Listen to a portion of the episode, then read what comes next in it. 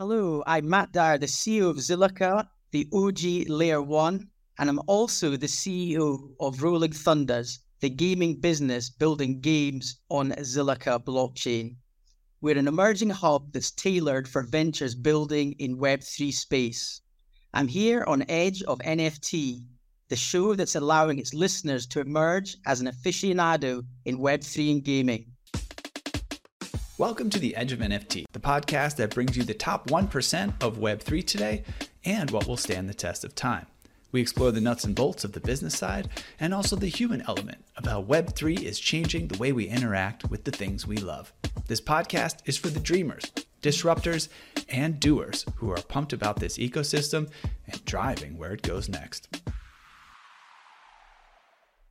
NFT curious listeners, stay tuned for today's episode to learn how an OG's Layer 1's venture arm has tackled Web3 gaming, coming out of the gate with unique and engaging first person shooter game. And why trust and verify is a core attribute of our guest today's personality and having a fruitful existence in the blockchain space. Finally, we have a discussion around whether or not NFT winter is over, or at least in the midst of a spring thaw. And yes, it's official you can now dive into the captivating world of artificial intelligence with the Edge of AI podcast. Join us as we explore the frontiers of AI and its impact on our lives. Subscribe now on your favorite podcast platform and follow us on Twitter at edge of underscore AI and LinkedIn for exciting updates and insights. You can also visit our new website at edgeofai.xyz. Welcome to the Edge of NFT, the podcast created by Jeff Kelly, Ethan Jenny, and Josh Krieger, featuring a variety of top-notch guests and other hosts like myself, Richard Carthon.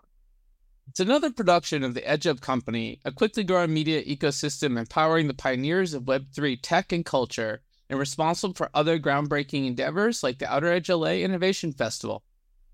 Today's sponsored episode features Matt Dyer, CEO of Zilliqa Group and Rolling Thunders. Matt brings over two decades of enterprise experience to his role where he oversees Zilliqa's operations and leads its global commercialization efforts.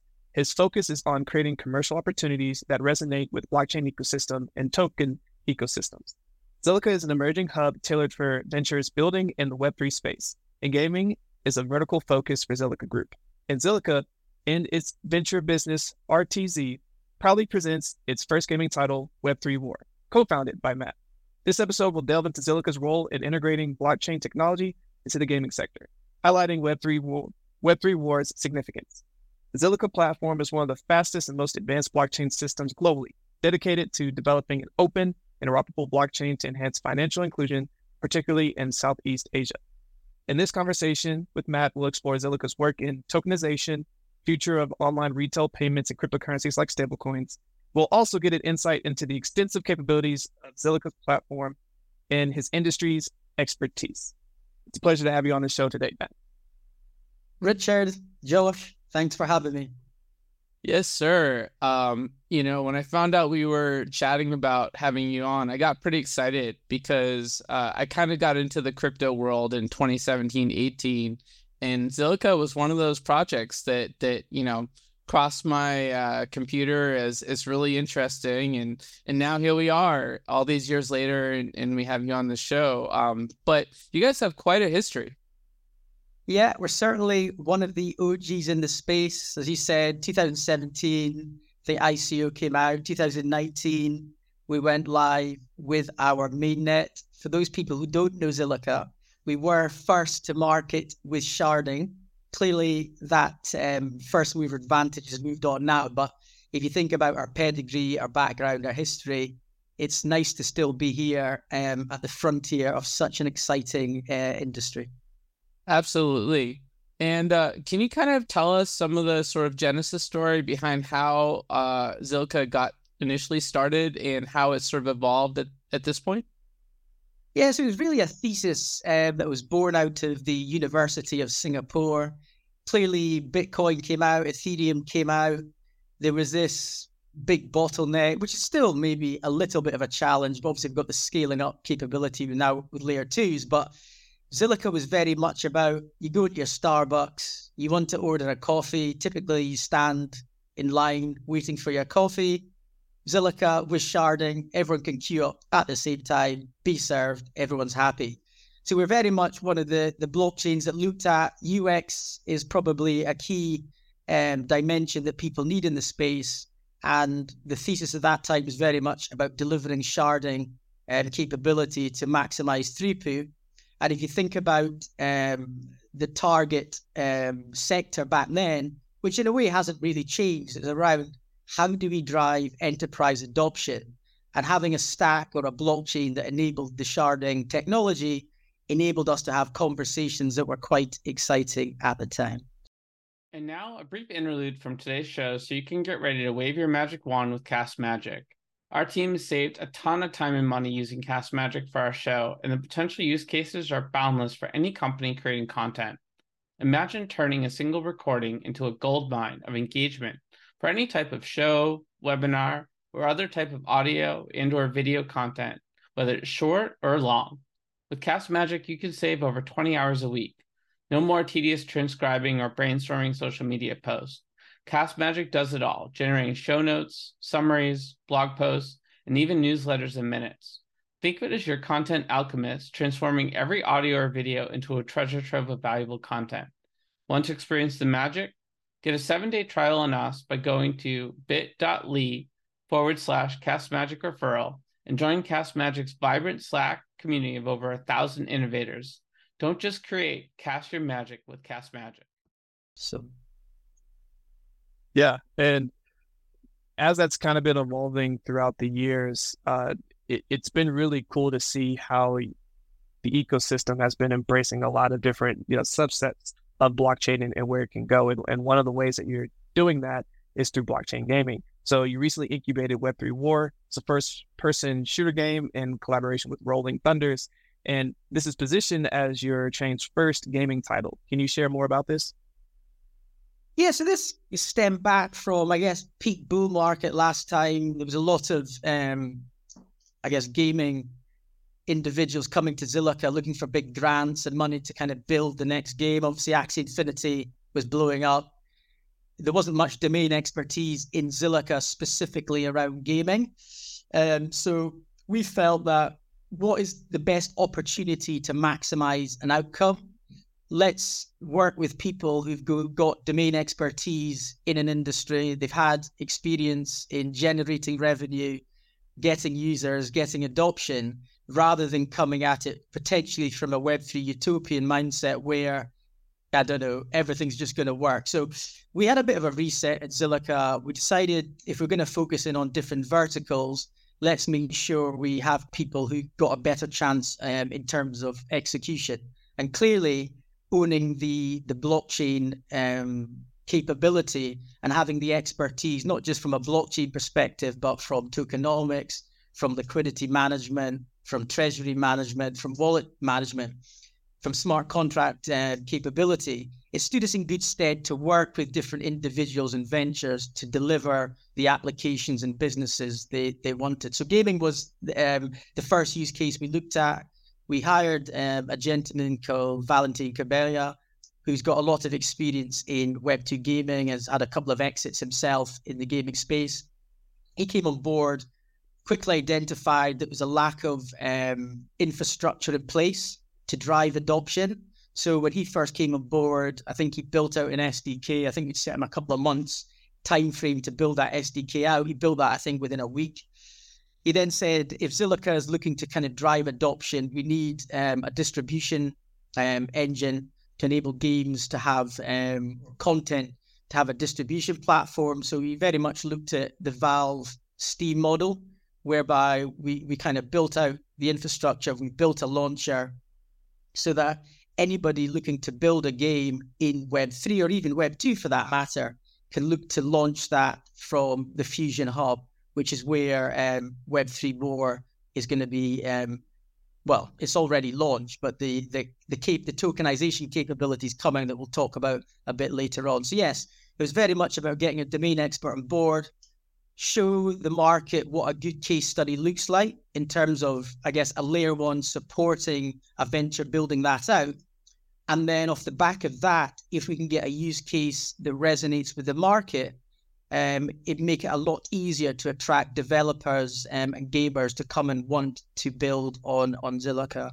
And at the same time, in parallel, we were um, also doing partnerships with three esports teams, some big players in the space. We did one with Ninjas in Pyjamas, who are quite iconic in the space.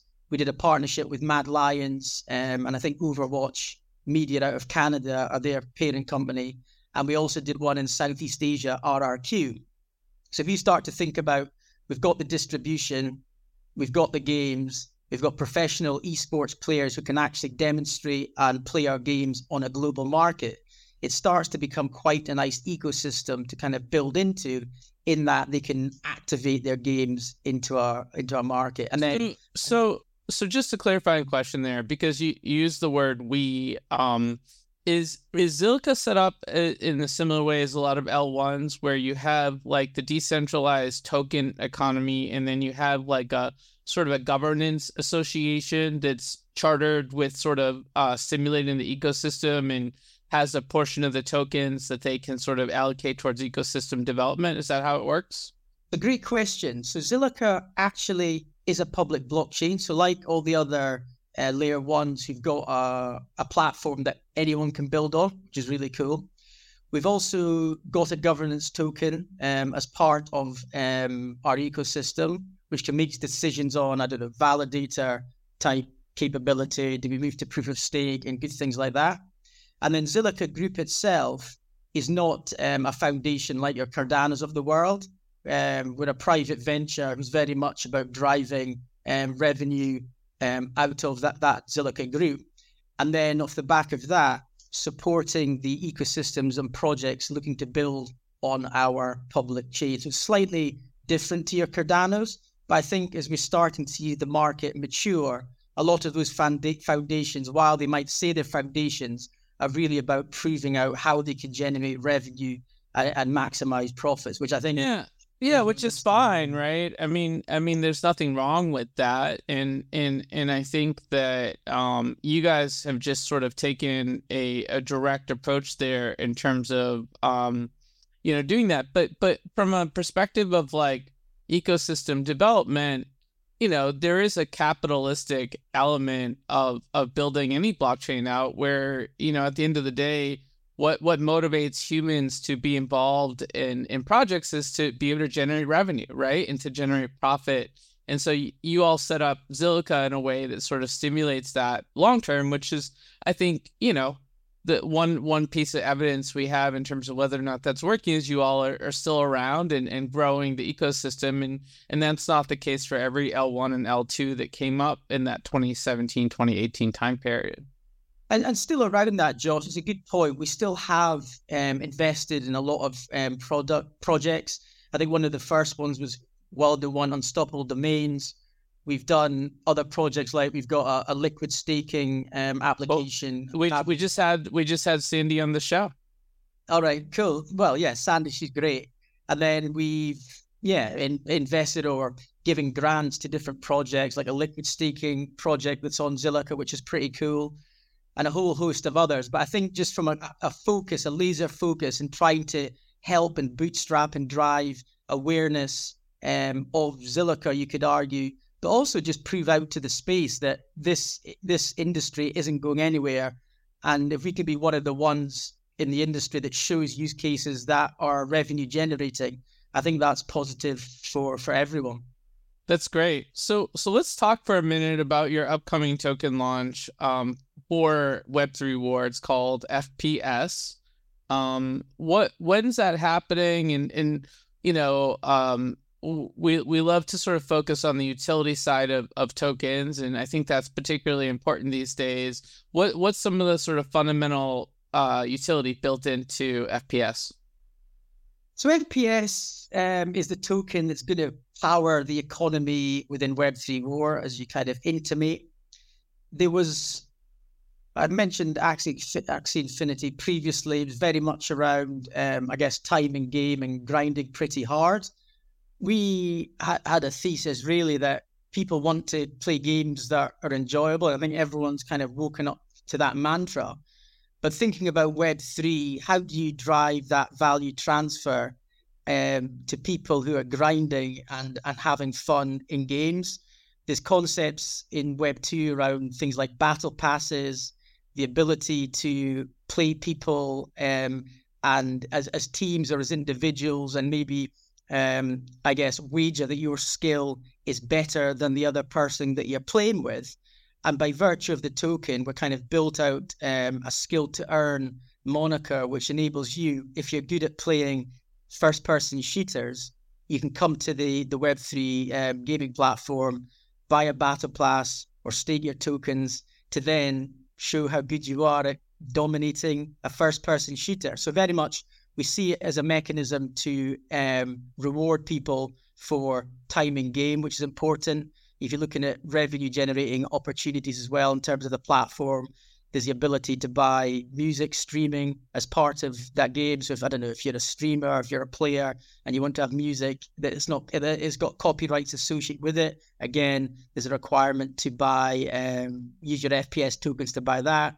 We've got skins within the game. Again, a mechanism that you need to to have to purchase. So there's quite a lot of things within the economy built around this skill to earn um, idea, which we think is quite cool, that that should drive people to want to play. And then if you think about guilds and, and guilds looking for an alternative to rate to generate revenue, if you find games like I guess like Shrapnel or Web3 War, which has got the ability to earn um, as a group or as a collective to play a game, that starts to become quite an, an attractive um, thing to do. So we're quite excited about the opportunities there. And then if you think about the wider um, Zilliqa ecosystem as well, and being able to potentially start to move your FPS token into the other applications around what we're building, again, things start to be quite exciting. So yeah, uh, really is based around this. Sorry, go. No, I was just gonna say, man, like that's really cool. You're, you're this is one of the first uh, skill to earn uh, types of experiences that I've heard. And as you're explaining it, I really want to just like reemphasize everyone listening, especially if you're a gamer like myself, like how they're putting in these mechanics uh, that reward skill um, and not necessarily just the grind of doing something over and over again. Like I think it's a really cool component. And you're actually getting into uh, another question that uh, I was curious to learn more about, which was, you know, some of the rewards around uh, the FPS token, which has to do with some of the being able to bring entities cross gaming, cross platform, and I think it's another really cool inference of being able to keep everything within the ecosystem of Zilliqa. So can you kind of tell us a little bit more about that and, and some more of the mechanics that will come into the, the cross NFT opportunities and the rewards that come with uh, the FPS tokens?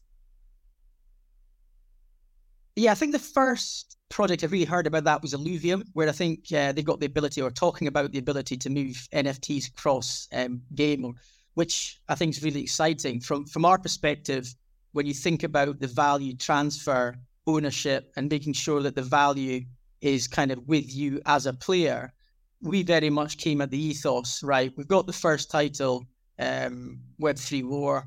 There's a second title, which is a looter shooter extract game, um, which is coming next. And then from our perspective, we've built in the ability to take your skins or digital assets from Web3 War and then leverage them in the second title. Uh, we're still trying to work out how many games in that specific uh, genre we're going to do in terms of taking your NFTs across into those games. But again, we've built that mechanic in from a middleware perspective, that capability is there. So I'm excited to kind of get that game up and running and show people what the Web3 ethos is all about. And again, this comes back to this thing can we show case studies where value is transferred we feel what we've kind of built out, or Valentine and the team at Rolling Thunders have built out in terms of the skill to earn, in terms of the NFT value transfer across game, I think is going to definitely stand the the space um, in good stead. Let, let, let me ask you a, a question, Matt. Um, you know, you a lot of uh, folks have entered the gaming side of Web three just in the last you know three years. A lot of these games are still being developed. Um, you know, I'm I'm in the you know, Game Seven just released a report about the state of Web three gaming, and and we talked about in the show. We got a sense that like, you know, a good amount of investment has made here, and there's just like this general debate or discussion around sort of AAA versus non AAA. How long does it take to to build a game that's really sort of going to um, win over the masses? Um, you know, where is all this going? Um, clearly, you guys have have thought a lot about this stuff because you've taken a very intentional approach with this first game and, in the second game coming out. But where do you kind of fall out on on all this? Like, um, you know, is is 2024 the year for Web3 gaming? Um, and that narrative to shift to like, look, we've built some real stuff now. Um, or it's going to take a little longer to mature. And how important is you know AAA type of games to the ecosystem? Yeah, I think the media wants to kind of focus in on AAA. Again, Straddle's raised a hell of a lot of money, which is great to build out a AAA game. But they've, at, they've also had their challenges, right? Yeah, and I think uh, that's clear. We've got quite a lean team. I think from our perspective as well, with what Valentine brought with him, had some IP that we could kind of leverage, which has enabled us to accelerate um, and bootstrap what we've got.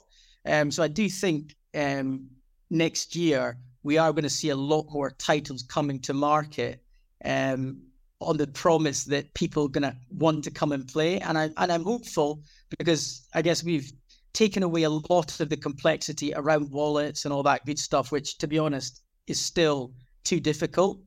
Let's be honest with it. Um, and we we hope that with what we've got, um, it's going to be very easy for people to play. And then the reality comes as like Richard's a big um, gamer. He has a play of Web3 War. He finds it fun for 10, 15 minutes, hyper casual. And then he starts to understand, oh, actually, I made a little bit there, by my pizza or by by the wife or the girlfriend something off the back of playing and she might moan a little bit less. I think that's where we kind of need to get to, where people just come in, and have a play, and it's maybe not about making, I don't know, the million dollar returns around it. It's really about getting gamers to come and play it. As I say, we've had the likes of Ninjas in Pyjamas, Mad Lions, professional players play it. They find it fun, engaging. So I don't see why we can't start to see um, adoption. So maybe if we can get the media to change the narrative really around the third um, AAA, AA, I think it's more around just let's just get the games out. Let's get people. Yeah, I, and, and I, I think to your point, it's about AAA fun, not double A fun, right? Like um, you know, Mocaverse just did a game in partnership with a, a, a game, a pixel game, and you know, it, it's eight bit graphics, but it's a fun game to to play. Uh, I think what's going to be imperative, um, you know, and and this is sort of uh, what keeps me coming back to to games is that they're they're a lot of fun. No one wants to gamify uh, you know, uh, an experience where they don't actually enjoy the game longer than a week because it's just about the earning, right? It's got to actually be fun. Like that's that's how we live our lives. So I think you know that perspective is is refreshing. Yeah, I think the thing as well is it's just about yield farming and just checking your bags every day. It does get a little bit tedious. There's got to be more to life than just that. So I think very much it's around, as you said, let's get something that people want to play they earn a little bit. And then actually, by virtue of that, they start to be educated around what is the opportunity in Web3. So maybe this is the way we can educate in a soft way.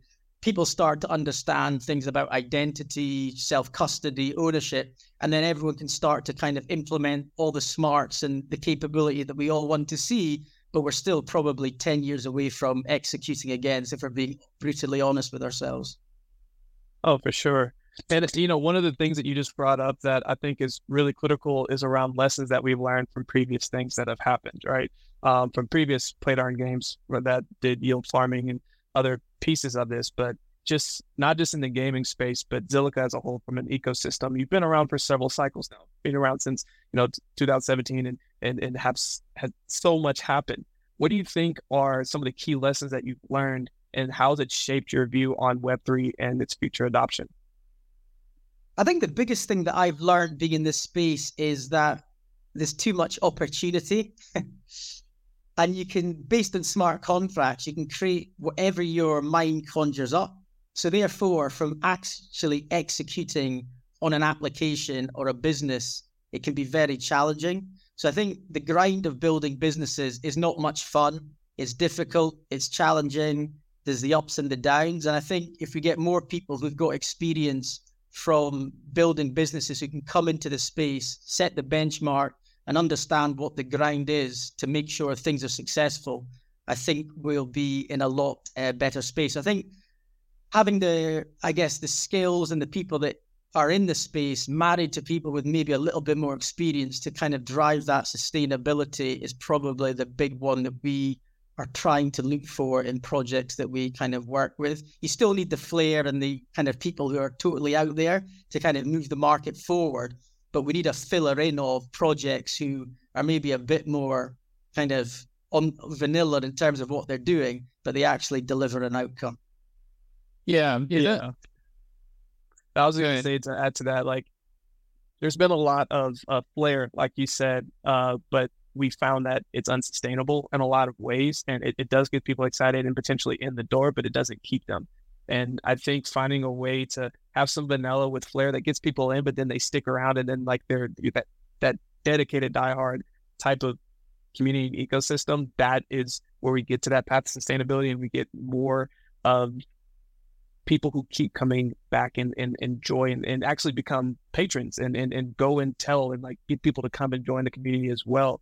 But it, it can't just be like the the quick check mark and then back down, right? We, we, we got to get out of this cyclicalness. Yeah, yeah. I mean, we we've we've had over 300 episodes of of this show talking with incredible founders like yourself, and I think you know you hit on something uh, really important. What attracts all of us to this space is also an albatross, which is this abundance of choice and possibility, right?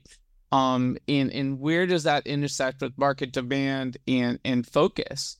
Um, you know, during during these hype cycles, you know, w- there's a lot of ADD in our space as well. A lot of shiny objects that can be distracting and um, it sounds like you know you guys have kind of gone back to traditional business principles in terms of um, you know focus and build something awesome and good things will happen so appreciate your perspective there and and really just curious like what your roadmap looks like um, beyond what you've discussed already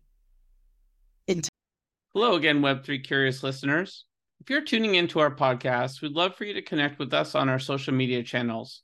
Let us know what aspects of the show you love and what or who you're eager to hear more about. Your insights help us refine the show and bring you the topics and guests that matter most to you. Thanks for sticking with us. Back to the episode. In terms of Zilliqa or in terms of Rolling Thunders? Uh, let's talk about both. Let's let's start with Rolling Thunder and then zoom out to Zilliqa.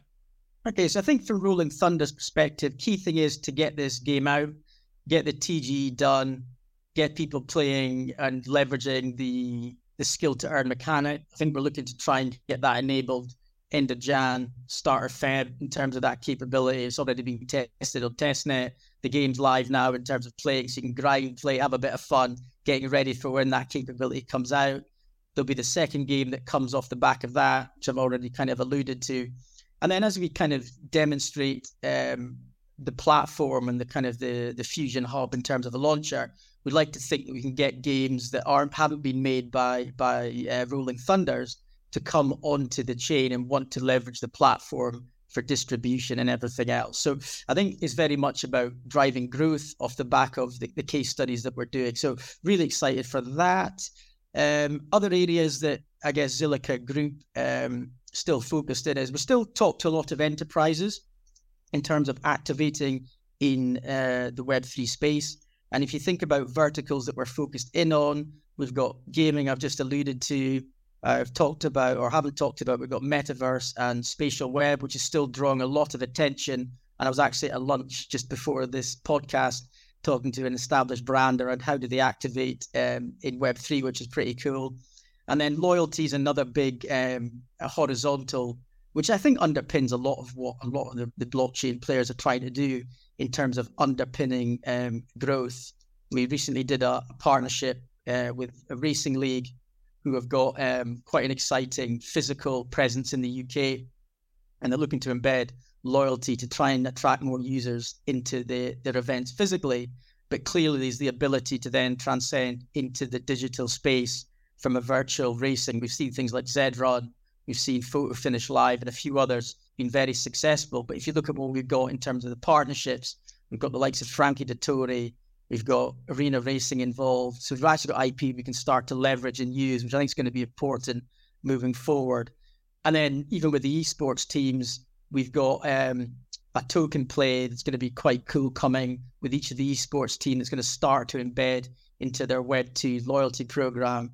Um, and yeah, so tokenization of um, applications is, is a big focus, especially with the brands that we're talking to. And we feel that if we can drive some good case studies, that will start to kind of get people to open their eyes to what Zilliqa are doing. And then when we think about yield farming and all that other good stuff that people love doing, if they see Zilliqa and we've got a lot of wallets, we've got a lot of users that they can potentially start to convert from some of this stuff that we're doing with these partnerships that we're building out, then Zilliqa become maybe becomes an alternate place to, to edge or hedge to kind of drive some drive some growth. So yeah, pretty bullish in terms of the things that we're kind of doing. Um, it's maybe one of those hidden gems that people have forgotten about. It's definitely kind of coming really aggressive back into the market.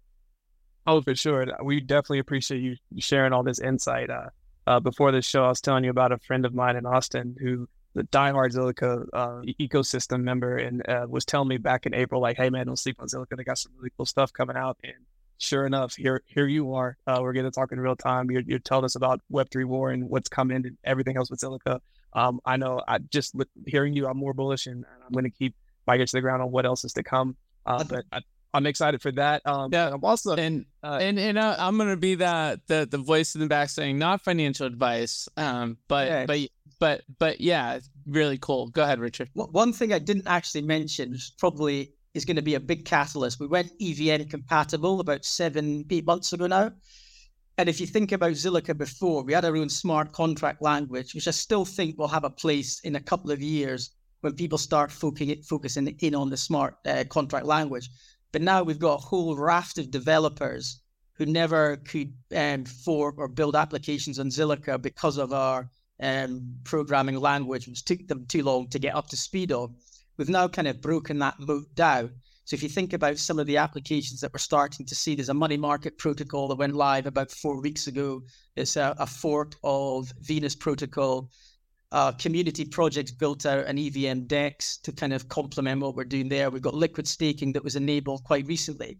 So if you start to see the economy starting to build out by the fact we've got the DeFi money market or economy that's going to sit underneath the token economy that we're building, which we never had in the last, um, I guess, market kind of push. I think that sets Zilliqa up very well to try and drive projects to come and build on what we're doing. Yeah, that's awesome. Um, and excited to hear about that. Um, but we're also excited to learn more about you as we go into this next segment, which has to do with our Edge Quick Hitters. So, Edge Quick Hitters is a fun and quick way to get to know you a little bit better. Uh, there are 10 questions. We're looking for just a short, single, or few word response, but feel free to expand if you get the urge. Are you ready? Yeah, go for it. All right. I, I know you've listened to a show, so uh, you have a little bit of uh, advantage over some folks that are coming in completely cold. You'll be fine. What is the first thing you remember ever purchasing in your life? It's a bit embarrassing. I'm not sure if it's still a thing. Marbles. Nice. I was just watching um the the Squid Game reality show on Netflix um this past weekend. Uh, I wasn't feeling too well and and that was like a flashback to to marbles but in a very different light. So uh marbles I've not actually seen that, so maybe you should check it out. yeah, yeah. It'll, it's it'll really give you a whole new perspective on on on marbles. All right. So um Next question, Matt. What is the first thing you remember ever selling in your life? Um, probably selling myself, maybe. I used to be in the uh, the Cubs, so when you used to go around to do bob a job, we people would pay for your time. So I guess that was my first um, experience of making money. All right, so uh, sort of like fix this or bring this over here, or... cut the grass or whatever. Yeah, exactly. You know, oh, yeah, you know it yeah, I, essentially the Cubs are kind of like an early version of TaskRabbit. well, exactly that. Exactly that. Uh, that's cool. Um, what is the most recent thing you purchased? Ooh, good question. Two bikes actually for my children. Nice. One of them, Oh, that's great. Joshy wanted a BMX, so I had to go out and buy buy him one. His legs were getting a bit longer, so Uh, that's great, man. Yeah, bikes are such a great time. I love doing it myself. Uh, my wife wanted one earlier this year, and uh, yeah, we now go take it out. It's a, it's a great time. So great gift. Um, what is the most recent thing you sold? Good question. I probably don't have time to sell that much, but if you're counting my wife as somebody that sells stuff, probably something on Vinted, to be honest. She's always on there. She's always buying stuff, and then at least she's selling stuff as well. So yeah, Vinted is probably the last thing I sold. All right, I'll I'll have to tell my girlfriend about that one. She uses a lot of those sites, but I haven't heard that one um cross Pretty good. cross cross her uh, her plate yet. Cool. What is your most prized possession?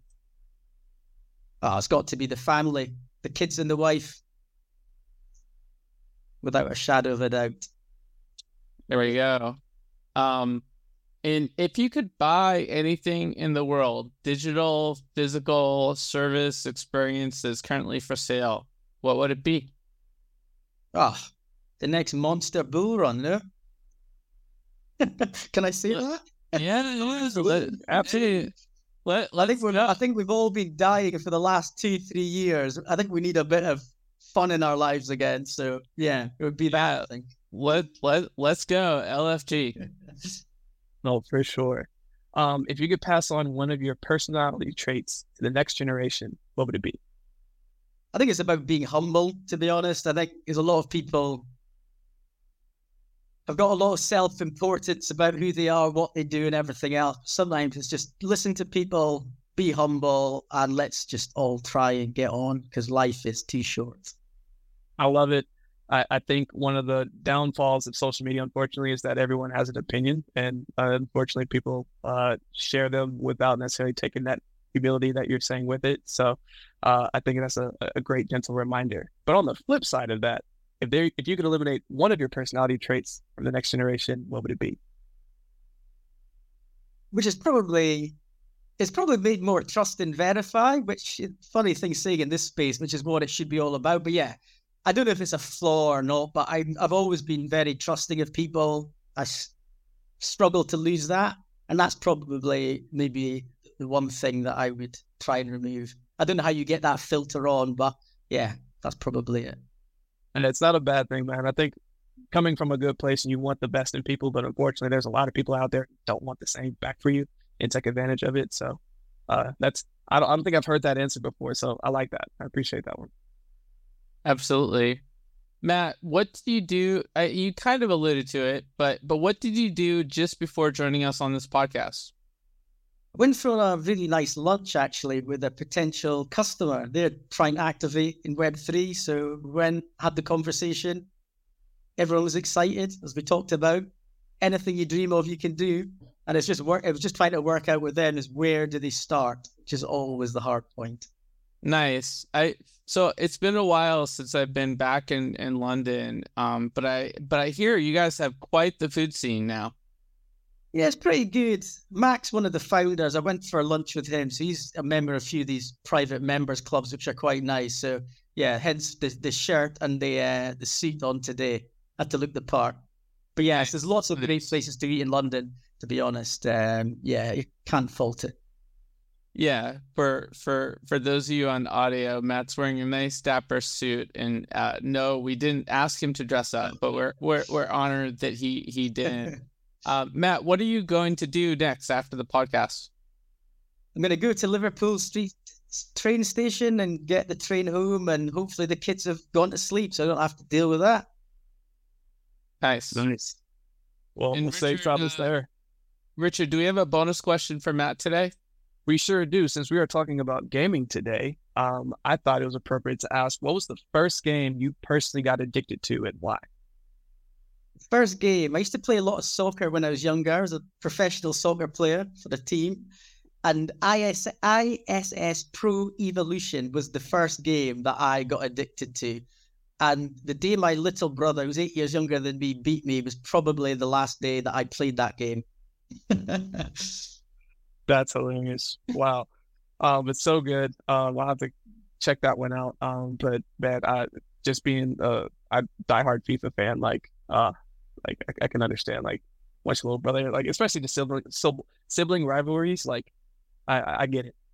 Yeah, he destroyed me, unfortunately. So, Luke, that one's for you, mate. there. Hello again, Web3 curious listeners. If you're tuning into our podcast, we'd love for you to connect with us on our social media channels. Let us know what aspects of the show you love and what or who you're eager to hear more about. Your insights help us refine the show and bring you the topics and guests that matter most to you. Thanks for sticking with us. Back to the episode. There you go. Um, hey Matt, so uh, we've got a little time. So uh, if you're up for it, why don't you join us for uh, hot topics? We're gonna just cover a couple things going on in the news, and uh, feel free to join the conversation if, if you have the urge. Sound good? Let's go for it. I'm probably not as focused as I used to be in terms of what's going on, but I I did keep my eye to the ground. So yeah, let's go for it. All right. Well, uh, it doesn't mean you don't have to be like totally all in to have an opinion, right? Uh, so uh, you you get to wear your co-host hat for this one. So so so first, um, gents, let's talk about Ethereum NFT creators scramble to secure projects from Thirdweb vulnerability. So here's the deal: here is that uh, some creators of Ethereum NFT projects are now scrambling to secure their collections after Thirdweb a prominent crypto development platform disclosed issues with its smart contracts late Monday. Um, this is last Monday, um, so early December for those of you that listening later. They wrote that there was a security vulnerability in a commonly used open source library for Web3 smart contracts that was discovered in its effect pre-built contracts um, that sort of, and these are contracts that hold the code that power autonomous decentralized apps and NFT collections. So a little bit uh, scary there to to sort of find out this information. And apparently, it was due to some seriousness, um, you know, pretty serious vulnerability with the open source library, um, which was the root of the exploit. And uh, OpenZeppelin, a widely used open source library for smart contracts, has since come out to say that the issue isn't tied to its repository. It's a little bit of like uh, pointing here, and um, basically, you know, Thirdweb has come out and sort of, um, you know, offered to help lock down contracts, help people migrate, um, you know, do some airdropping, cover the network fees. So they're being pretty comprehensive with sort of addressing the issue. But man, what a nightmare if you're if you're one of those projects and and sort of this wasn't what you're planning uh, to do around the holidays, right? Yeah, if there's one thing about Web3, you're going to get punched in the nose pretty much every day. Um, how do I feel about it? I think it shows the, the beauty of open source in that there's a project, there's a contract, everyone can fork it, everyone can use it, which is brilliant. Challenges come, I guess, in that if there is a vulnerability, everyone that's forked that is affected. So I guess that is the downside of the space. But one, I think people playing it understand what I do like on the flip side, though, is how the community comes together. People are there to support each other, to plug the gaps and do what's kind of needed. So I think it shows both sides of it. We're still early. There's going to be vulnerabilities coming for a long, long time. And I think it's just how does the community react to kind of plug those gaps? And I think we've seen firsthand that a community is strong and doing the best they can to, to fill the gap, would be my take. Look, for sure. Um, something that you said earlier resonated with me as as Josh was reading that, which was trust but verify. Uh, unfortunately, for a lot of people who come in this space and are trying to build, uh, they're going to have to trust because they can't necessarily verify. They're not necessarily coders. And if, if you're going to a platform that's saying like, hey, we're going to help you do X, Y, Z, you're kind of just going on the trust of the word that they said they can do it. So for Thirdweb to at least step up and say like, hey, we're sorry for this. We're going to help make this right. X, Y, Z. I think that's great that they're the willingness to do that because unfortunately there's been several other projects that uh, chose not to go that way because it is costly and um, a lot of steps to to get it done correctly. But the other side of it too, uh, talk about chaos. Now you've created this you know NFT project. You've got your own community. You got them to trust you on there too. And now that's kind of been tarnished as well because there's potential vulnerability in what they own. So there's like all these ripple effects with it we're early. We're still going to you know, keep figuring these things out. There's going to be vulnerabilities in a lot of this uh, coding uh, unfortunately, and, with these smart contracts, and you know, hackers going to hack. Uh, people are going to keep trying to find ways to find vulnerabilities. But I think the big lesson here is for companies that are going to be giving open source and having people build on top of having plans in place in case things go wrong like this, I think are, are, are very valuable and necessary. Absolutely. Yeah. I, you know, I think trust is, is something that is, is built over, over time. And we, we talk about, um, the power of decentralization is that you you don't have to trust because it's it's in the code but of course you know um in this sort of hybrid world of, of partial decentralization um you know there is code that that different parties control and and there are situations like this that sort of are on the periphery of of what's decentralized what's not uh, what can we control and um, and that's where it's the incremental things that everyone does every day and how they communicate that makes all all the difference in this space. So um, appreciate what you both shared. We got one more uh, hot topic today, which is uh, a very relevant one. Is NFT winter over?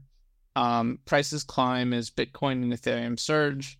Um, I'm sure we've all sort of been watching these charts uh, actively. It's it's been a big resurgence uh, in activity in the space. Um, we've seen folks like um, the the founder of, of Bored Ape Yacht Club sort of actively do some purchasing. But as top altcoins, including Ethereum and Solana, continue to steadily pump, largely in the winds of Bitcoin's tremendous persistence, now week long price rally, NFT collections associated with those uh, networks now appear to be along for the ride.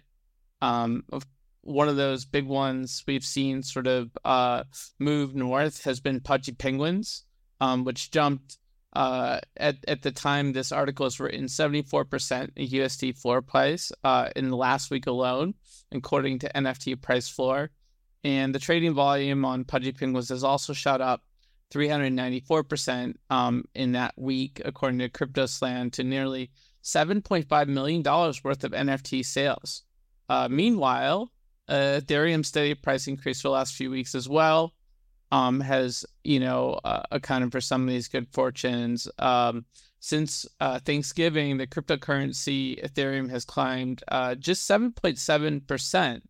Um, I think it's gone up a little bit uh, more than that at this point, and and now of course it's it's retreading a little bit, but you know, from what I've seen, most of these uh, Web3 projects, NFT projects have kind of gone up 5 to 50% over the last few weeks. Um, and this has been across the board. I, I think what's fascinating to me, fellas, about this is normally when you see Bitcoin rise, um, everything else kind of follows suit, but not so rapidly, not so um, in time uh, in parallel with Bitcoin. Usually there's a little bit more time that sort of transpires between those two activities. And here we're seeing them, you know, almost uh, in real time. Um, I think for me that, you know, intuitively indicates a lot of pent up energy um, and, and folks that have been waiting for a moment um, so it's sort of like a mini hype cycle within sort of the the sort of increase in, in Bitcoin price. I also think it sort of does address that question: Are NFTs dead? Which you know we never felt like NFTs are dead, um, but certainly the mainstream media talks about and and here we have sort of a micro example that no, there's some correlation here with the general markets and and as people have more disposable income, um, they're they're going to sort of get back to something they enjoy, which is trading NFTs. So those are some of my initial thoughts. What do you guys think? Like Richard, do you want to go first?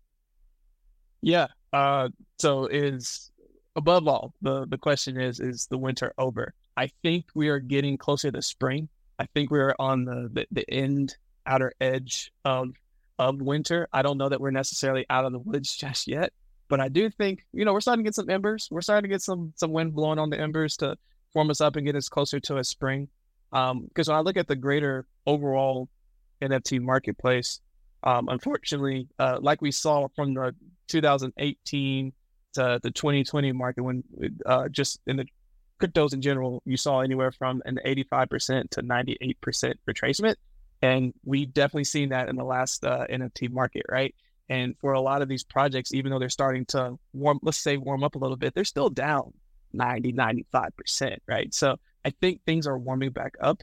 But I think also what's cool about the projects that are still around and remaining, they've been forced to come up with utility. They've been forced to build community and like hardcore, like here's why we're here, here's why we're staying, here's where we're we're holding this bag and we're, we're not getting rid of it, right? Like we're we're here. Uh, it's a perpetuity. It doesn't matter what, what this price goes down to because it doesn't matter. Like we're we're part of this community. And as the spring starts to come back, um, they're going to be rewarded. And I also think as you know these new people that come into these different communities and these new utilities are being shown to to the new and emerging people coming out, it's going to cause this new moment of hype. And I think we're we're pretty close to that. And I think there's you know that's that's how I'm kind of looking at it right now. So I, I think we're out of winter, but I think we're getting closer to spring. Yeah, I think yeah, it's, it's getting a little bit warmer.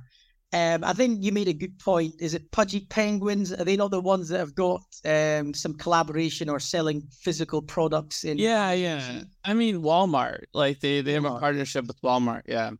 So so I think from my perspective, irrespective of I guess the price, and I'm glad the prices are moving. I think it is utility, as you said, Richard, attributed to the NFTs, and people can see the intrinsic value in that, whether that's a physical Pokemon card linked to a digital asset or a kind of a classic car linked to an NFT, and things people can understand and kind of translate, then I think we're going to come out of the market. I think we're seeing some stuff in Solana where I think there's some insane um, traffic on, I can't remember, is it Tensor or one of the, the marketplaces maybe that's been driven around an airdrop that happened on another project and people are starting to ape in and hope that they're going to get some kind of airdrops around that. But it does show you that people are starting to get back into the space starting to look at kind of what's there and yeah let's see what utility comes from all these other nft projects. And we're very much i guess from our perspective looking at when we are doing nft kind of drops in terms of our approach is very much around what is the value add um, that we can attribute utility wise to those NFTs. So, so yeah. Well, we definitely appreciate that take. Um, this is going to wrap up our, our quick hitters, uh, our, our, our, hot topic for today. And uh, so many cool things happening as we wrap up this year. Uh, I'm sure there's going to be even more as we kind of go into 2024. But we always like to go and, and finish strong before we wrap up with a couple of shout outs. And I know that you have a couple that you would like to share with us today. So who are you wanting to shout out today? I think first and foremost, it's got to be the Zilliqa community. I think it might be a bit cliche, but it's been a long bear market. We've been quite quiet at Zilliqa with our head down, kind of building. So maybe not as prominent as vocal on socials that, that they probably won, but hopefully they're starting to see the fruits of our labour come to fore. I think Web3 War and the effort and work that the Rolling Thunders team and the Zilliqa um, um, blockchain team have put in to support getting Web3 War to where it is. Um, a big shout out to them and for Valentine Cabrera for what you've done And I guess, taking Zilliqa to a, new level or the ecosystem to a new level from gaming deserves um, a big shout out. So, yeah, I think that's. Is, probably... is, is Valentine uh, hanging out on Twitter these days? He is. Um, I can maybe share. He goes by, is he the sheriff, maybe? Let me see what his... nice details are. You can find them at. Uh, let me just double check.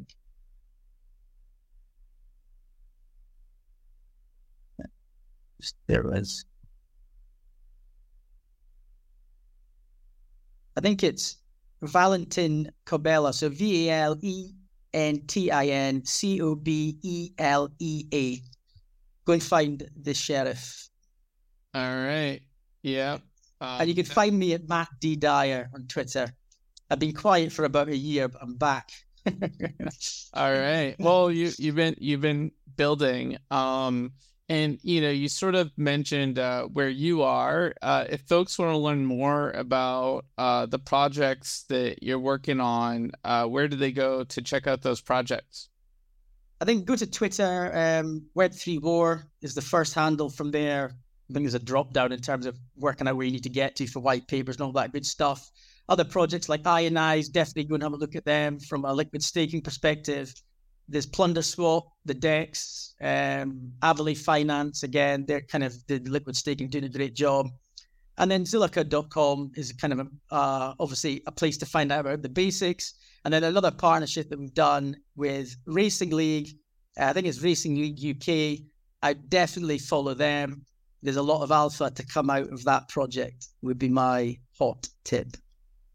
Awesome. Um, well, uh, thanks so much, Matt, for uh, a really uh, vibrant conversation today. Uh, learned a lot about what you guys are cooking up and, and where Zilliqa is going. Um, I think this is the beginning of a lot more content to come together. So appreciate your time today. And thanks very much for having me. I've really enjoyed it. We've reached the outer limit at the edge of NFT for today. Thanks for exploring with us. We've got space for more adventures on the Starship, so invite your friends and recruit some cool strangers that'll make this journey also much better. How? Go to Spotify or iTunes right now.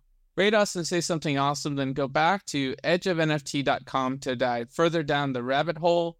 Look us up on all major social platforms for typing Edge of NFT with no spaces. Start a fun conversation with us online, and also feel free to join our newsletter by subscribing at edgeofnft.com.